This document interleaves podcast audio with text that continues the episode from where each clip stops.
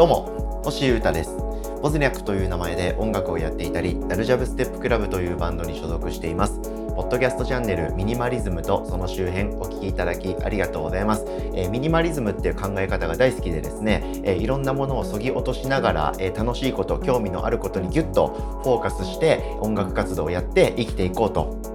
そんな感じで毎日過ごしている僕による日々の考察や小話をお届けしているポッドキャストチャンネルとなっておりまして毎日更新してます。今日も楽しんで聞いてください。どうぞよろしくお願いいたします、えー、まずは活動に関するお知らせをさらっとさせていただきます。本日1月10日、え、月曜祝日はですね、え、僕のソロオズニャックのライブです。2022年、え一発目のライブとなります、えこれですねちょっと告知ではなくてですねというのももうソールドアウトしておりましてて、えかつ当日券もなしというふうに連絡が来ておりますんで、えもう来られる予定だよっていう方はですね、今日楽しもうねっていうこう指針みたいなメッセージのアナウンスとなります。えー、吉祥寺ネポでですね、パラノイドボイドっていう関西のですね、えー、レディースの3ピース歌なしバンドの企画に呼ばれましてツーマンとなりまして楽しみな日です。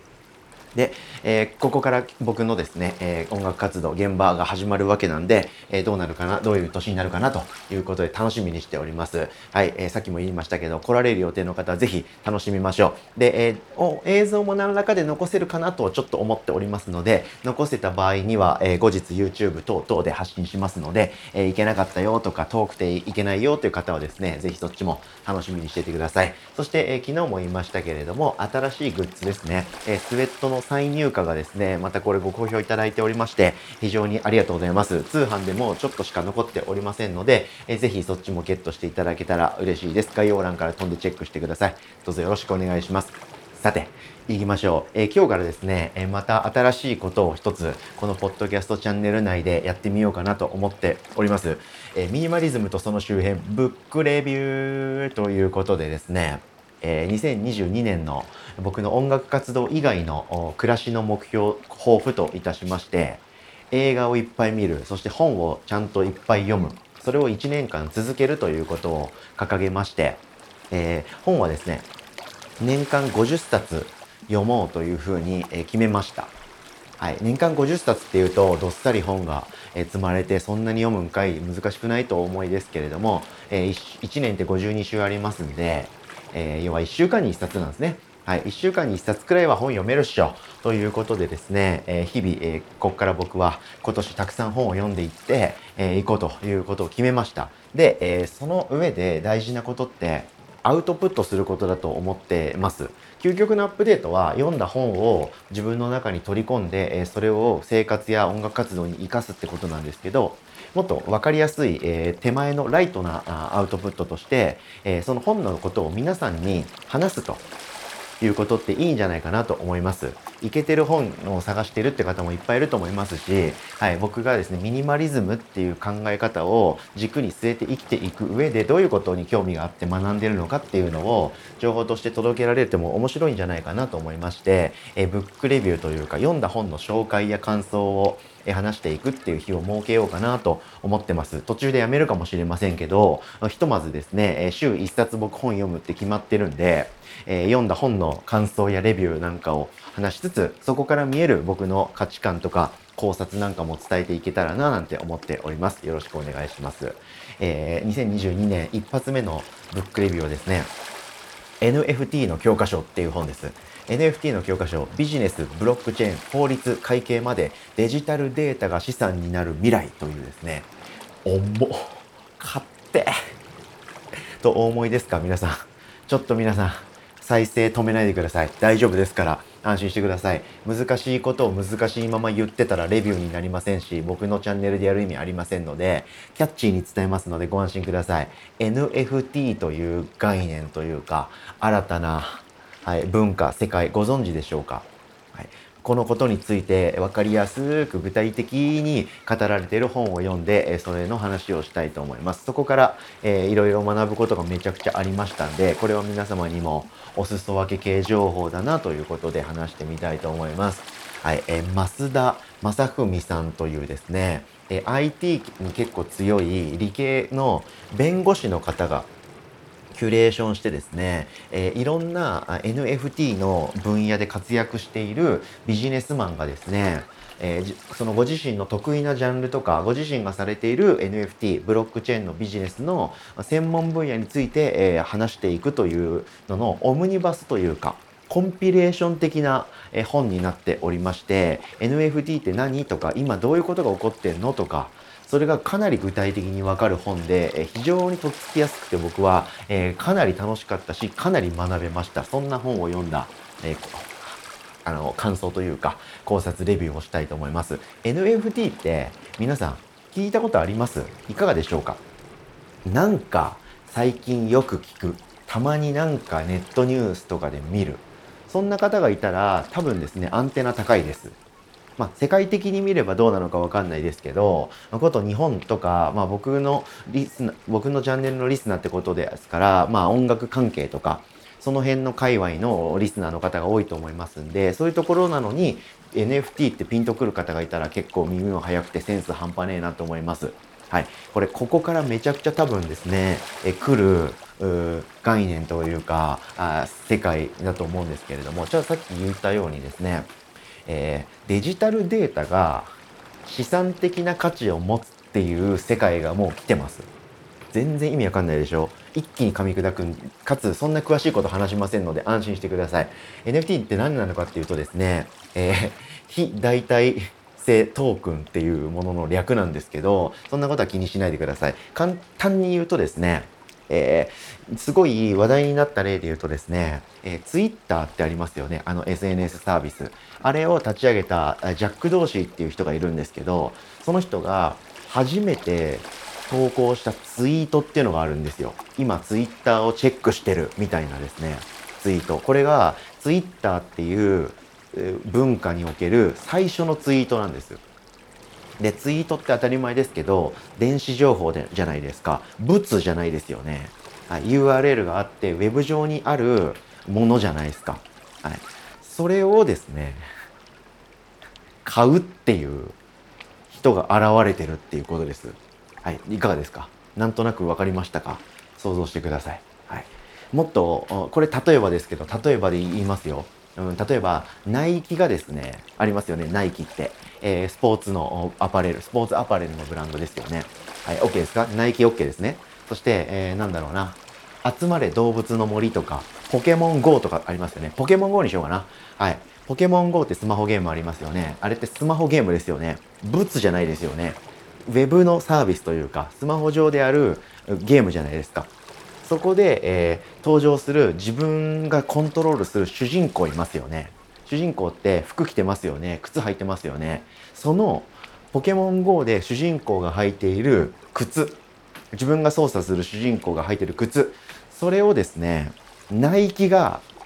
新しくそれ専用に開発したのが5000円で売られた。これを買う。そういうことです。どうですか？意味わかりましたか？はい。ナイキが、え、ポケモン GO のアプリ内でしか使えない、アプリ内で、えー、履ける、アプリ内でキャラに履かせるためにデザインされた、それ専用の新作のアプリ内限定の靴みたいなのがあったとして、えー、それに金銭的な価値が出てる。そしてそれを買うっていう世界が来てるっていう話です。いかがでしたか？まあ、今の僕のポケモン GO とナイキのお話は完全に例え話なんですけど、えー、今まで僕らって、えお金を出す対象って基本的に物じゃないですか。はい。食パンとか、コミックスとか、歯ブラシとか、はい。植物とか、椅子とか、物じゃないですか。はい。でも、ちょっとずつそれが形が変わってきて、配信で、えー、ライブを見るようになったりとか、あと電子書籍で物を買うようになったりとか、ダウンロードで曲を買うようになったりしてますよね。はい。それのもう一歩先の未来が来てると言いますか、はい。えー、配信で、え売ってる曲って無限曲買えますよね。はい。無限個買えるんですけど、それをですね、有限にして資産的価値を持たせるっていうワールドが最近始まってるんです。はい。例えば僕がウォズニャックで新曲出しますよと、配信でリリースしますと、ちょっとサブスクには出さないんですけど、iTunes ストアでダウンロード販売限定で売りますって言って新曲を出したとしますよね。そしたら、何個売ってますか？限定とかじゃないですよね。僕がもう売るのをやめるっていうまで、え買いたい人は永遠に買い続けられるじゃないですか。はい、でも NFT っていう企画で、え僕がデジタルで新曲を発表するってする場合ですね、えー、10人しか買えませんっていうふうに言えちゃうんですね。はい、ダウンロード販売するデータの曲なんです。なんで、物じゃないですよね。はい、あくまでも楽曲のデータ MP3 とか WAV とかそういうデータで売るんですけどこれを僕は世界中にこの曲は 10, 10人分のデータしか配布しませんっていうふうにブロックチェーンという技術を使って世界中の誰もがそれが分かる状態にしてフィックスした状態で 10, 10, 10人にしかその曲を売れなくするっていうことができるようになります。はい、こういう新しいですね経済圏というか新しい世界が、えー、もうそこまで来てるというかもう始まっていてですね2020年から2021年ぐらいでドカーンって始まった、えー、新しい世界に関する本を読みました。はいいかがでしたか？ちょっとこの話をこれ以上するとですね、NFT 講座になってしまいまして、ちょっと時間が、えー、どんなにあっても全然足りませんし、僕も消化しきれてないんであれなんですけど、とにかくですね、僕が今日言いたいのは、こういう世界があるっていうことと、えー、そういう未来が必ず来るっていうこと、はい、そしてそういうことに僕が興味があるし、皆さんもちょっと頭の片隅に入れておくときっと今後面白いことが起こるよということを、え、伝えたかったんですね。うん。で、え仮想通貨とかですね、暗号資産とか、ブロックチェーンとか、はい、その辺のキーワードの次に来てるのがこの NFT なんで、えちょっと早いよと。はい、全然そのブロックチェーンが何かも分かってないよという方もいらっしゃると思うんですけど、えー、なんか感覚的にでもですね、この辺のものを分かっておくと、これから先、えー、結構差がつくかもなと僕は思っておりまして、えー、非常に興味があります。はい。で、これ以上ちょっと細かくガチャガチャ言うのはやめますけれども、僕はですね、ちょっと NFT という概念に非常に興味がありまして、さっき言ったようにですね、えー、サブスクでポンってリリースして、えー、誰ともない世界中に聴いてもらって、プレイリスト入りすることを願うっていう、ちょっと受動的なあサブスクでの配信リリースではなくて、NFT にしてですね、楽曲を限定的に販売すると。はい。そういうことも今後やってみたいななんて思ったりしていて、ちょっとかなり新しい概念なんですけれども、そういう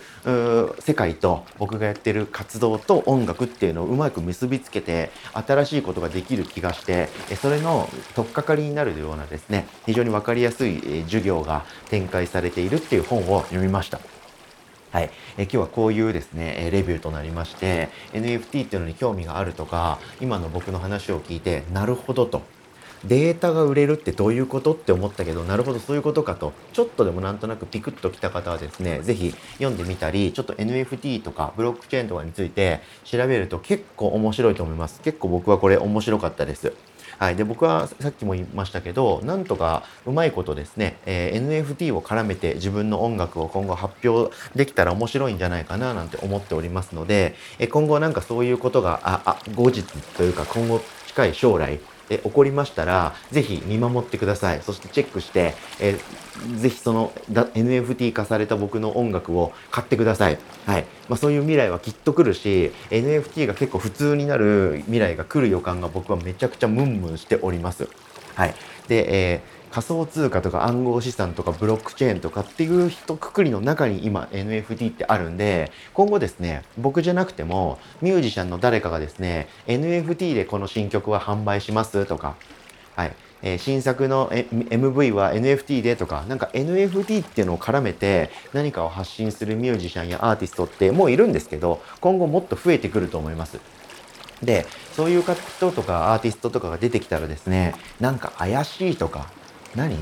詐欺とか宗教とか騙されんのとかそういうことをですね一旦思わずにですねえ新しい世界がもう来てるんだということを念頭に置いてですね是非ですねそのアーティストや、え動いてる人のことを前向きにチェックしてみてください。僕自身もそういうふうにチェックしていこうかなと思っておりますやっぱ僕ミニマリズムとか身軽に生きるみたいなことを心がけて生きているとですねそういう新しい価値観とか世界での最前線で起こってることとかにですねすごく興味が湧くんですよね。でそのことをすごく身軽にちょっと調べて取り入れてみようかなって思えたりするんで、はい、この生き方で、えー、この考え方で生きていくのはすごく楽しいなと思ったりしました。ということでちょっと、えちょっと今日は難しい話しちゃったかなという感はあるんですけど、NFT というですね、えー、新しい世界ですね、ノンファンジブルトークンっていうものの略で NFT なんですけど、これについての基礎とここ近年の動きとこれからが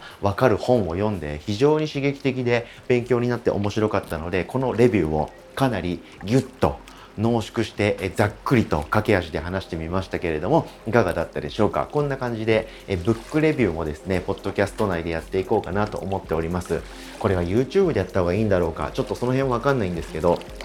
一旦ですね、え音声から伝えてみたいなと思いましたんで、えー、喋ってみましたが、お付き合いいただきありがとうございました。興味を持たれた方がいたら、ぜひ、え本読んでみてはいかがでしょうか。非常に面白かったです。こんな感じで僕は、あこういういろんなことに興味があるんで、いろんな角度で、え本を紹介していきますので、えそんな感じでこれからもチェックいただけたら幸いです。ということで、今日もお付き合いいただきありがとうございました。長くなっちゃいました。以上、ミニマリズムとその周辺、星歌がお届けしました。それでは今日も皆様元気にいってらっしゃい。バイバーイ。